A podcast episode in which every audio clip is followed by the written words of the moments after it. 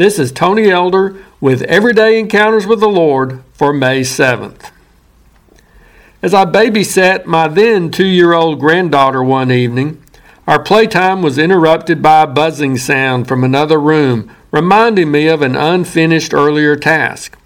So I asked Julianne if she wanted to help Papa get his clothes out of the dryer and hang them up. She responded enthusiastically positive, like little children often do, until they get old enough to recognize such tasks as being work.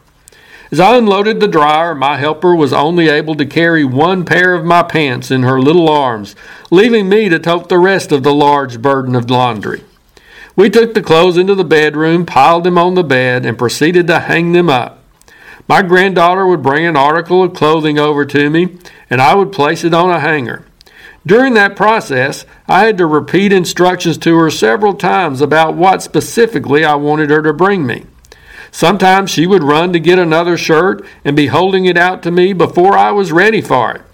Most of the time, she came across the room with half of the shirt or pair of pants dragging along on the carpeted floor, certainly not the best procedure for dealing with clean clothes. Did I admonish her? Did I send her away knowing that I could probably do that job quicker and better by myself? No.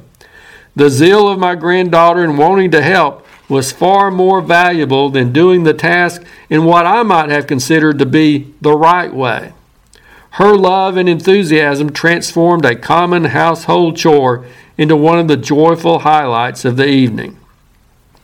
I have to believe that our Heavenly Father looks at us and our efforts to serve Him in a similar fashion, and I'm so thankful that He does.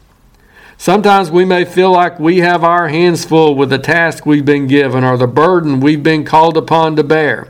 But let's remember that our Father is always carrying the heavier portion of that load.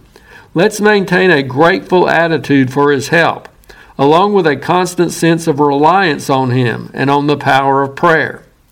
Let's be thankful for the patience of God, that He's willing to repeat His instructions to us over and over when we don't understand or when we simply didn't pay attention to Him as we should. And we have to confess that there are times when we try to run ahead of God, and He has to teach us the discipline of waiting on Him. No doubt all of our feeble efforts fall short of the perfection with which God could do the job. We drag things across the floor, dirty them up, or in other ways falter in the performance aspect of our service to the Lord.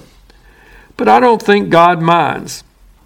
He may gently try to teach us better ways to do things, but I believe He's pleased with our service to Him if we're doing it out of a heart of love for Him. I could imagine that 10 years or so from that day, my granddaughter might do that same task with the sour attitude and rolling eyes that teens are famous for. At that age, she could do it all herself and might hang those clothes more neatly than I do but I wouldn't appreciate as much because of the difference in attitude. Let's serve God with the best of our abilities, striving for excellence. But most of all, let's do it with a childlike spirit of enthusiasm and love that means even more to our Heavenly Father. If you're interested, Everyday Encounters with the Lord is available in both book and ebook formats. And now I pray that you'll encounter the Lord today in your own everyday experiences.